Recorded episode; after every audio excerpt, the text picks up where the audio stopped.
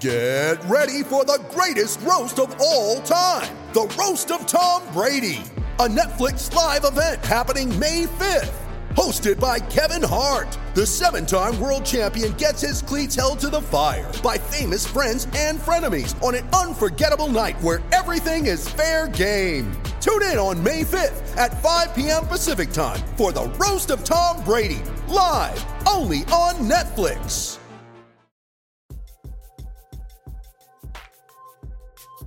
All right, welcome in, guys. Garden Report.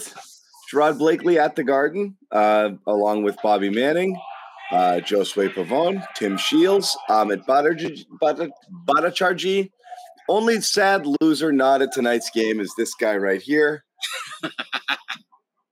wait, timeout, John. Oh, wait a minute. I don't have any timeouts because Joe Mazzulla took them all. Oh, okay, never mind. How about that? How about Joe? Listen, this was this may be my favorite Joe Mazzulla coach game all season long because he did he made the adjustment. And and we, we we talk about him in the damn timeouts all the time but this was he absolutely nailed it. Time out after time out after time out this was the Joe Mazzulla that you're going to win a championship with if you're the Boston Celtics the way he managed this game. Love what he did tonight loved it how about that we're leading with Joe Mazzulla coaching well. Talk, uh, talking timeouts. We talking timeouts, John. No, I mean it was such a big story in the last game, and again, I you know I, have used the expression a ton. It is real, really low hanging fruit because it's a thing that everyone can understand, and I'm not you know, not to demean any of Celtics fans. I think it's actually, you know, one of the more educated fan bases out there just in terms of understanding basketball and what's going on. But the timeouts is such an easy thing that everybody can grab a hold of. It doesn't mean it's not real. It's just it, it, it just is something that everyone can kind of see. But it's the fact that everyone can see it, it, it that made it such a big, big story because it's like that's what you do as a coach. Right. You, call timeouts. It's like the in-game management. That's kind of what you do, right? But no, he did that. I also, I mean, I tweeted semi-jokingly, but I mean, you know, I think love is the is the is the reason Jaylen Brown hit that free throw to send the game to overtime, right? It's Joe Mazzulla's love, you know. So love and trust. That's what it's all about, right? That's uh that's how this game went, and just such an interesting game because it's again you talk about like these bipolar, you know, weird mood swings that you have watching the Celtics these days, um, you know, you can kind of get yourself all revved up and like, well, Tatum and Brown are going to play like ass like this. Um, obviously, they're going to lose and then all of a sudden Tatum starts to find find his rhythm a little bit, and then all of a sudden Jaylen Brown out of nowhere finds his, and then he gets to overtime and he just explodes, uh, and you know takes the game over himself, and they're just completely rewriting the narratives of this game that was heading in a, a totally different direction. This game, for most of it, felt like the Lakers should have been up double 15, 16, 17. They yeah. could never put the Celtics away.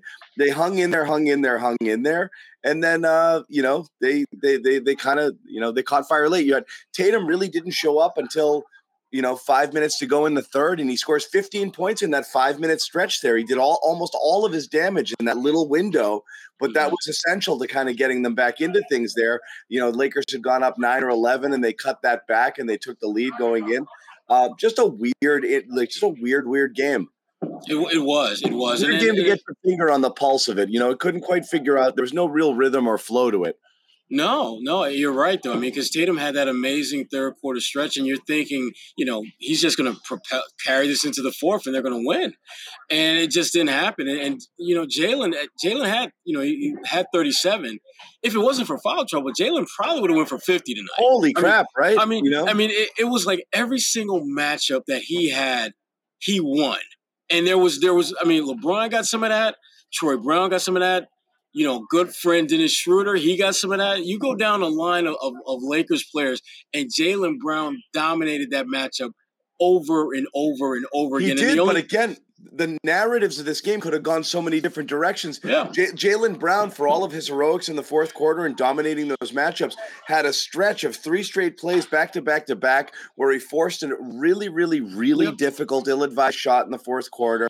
Got caught napping as Patrick Beverley just kind of stormed in there, n- not blocking out. He turned his head didn't pick anybody up. Beverley comes in for that massive jam. Then Jaylen on a really great play misses a wide open three. So that doesn't go in his direction uh, at all there. Uh, and then he just, you know, when it did get to overtime, he just absolutely took over the game uh, and, uh, and and and put it away. It was, you know, the whole thing was, you know, just like I said, just the, the swings of this game were so interesting.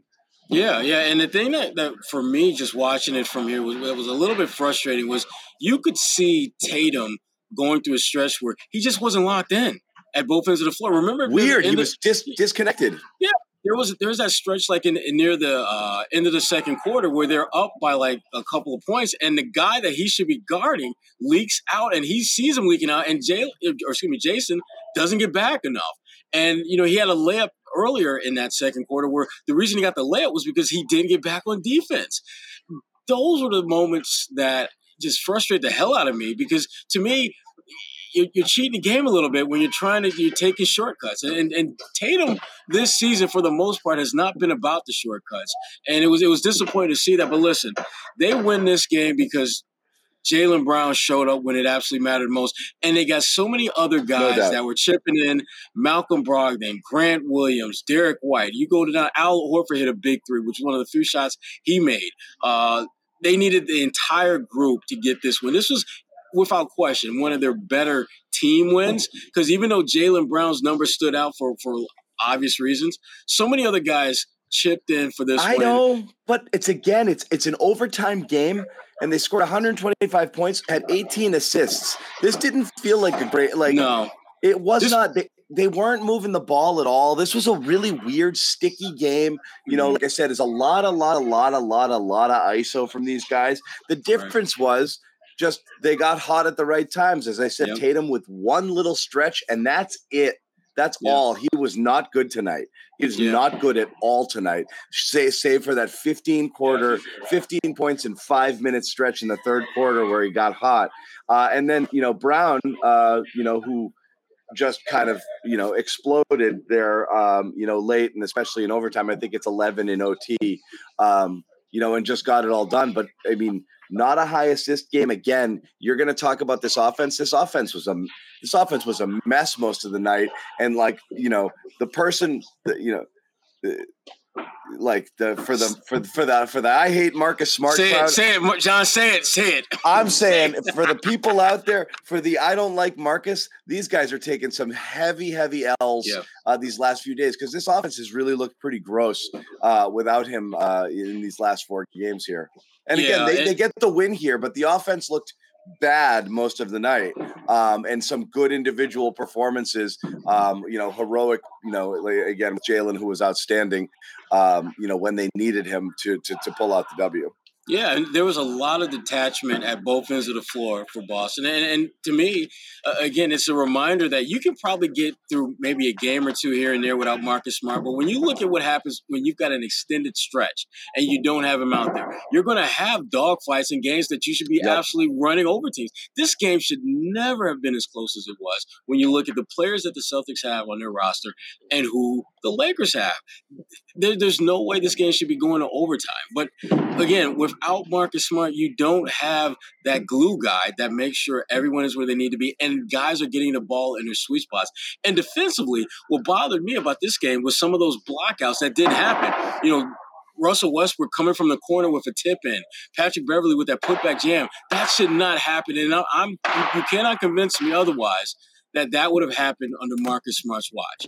Uh, those guys may get points, but I don't think they're getting those type of buckets. I, I've never really understood in general. Like I don't know what the where it what it's almost like Major League Baseball players and bunting. You know, you just stop taking it seriously, and it's like a really just simple fundamental thing, and nobody can do it, and they don't practice it, and they don't take it seriously in BP. Then you have to lay down a bunt, and absolutely nobody can do it. I don't know at what point in your basketball development blocking out ceases to be something that you give a shit about doing. It's remarkable to me how just nobody in the NBA boxes out.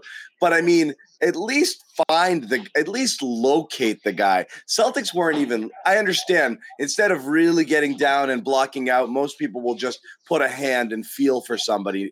But Celtic in many of these cases these putbacks they weren't even feeling for anybody. Everyone's just standing around looking up. I mean, what are you doing there? Like yeah. Don't you realize everybody wants that ball? You have to be at least cognizant of where people are around you.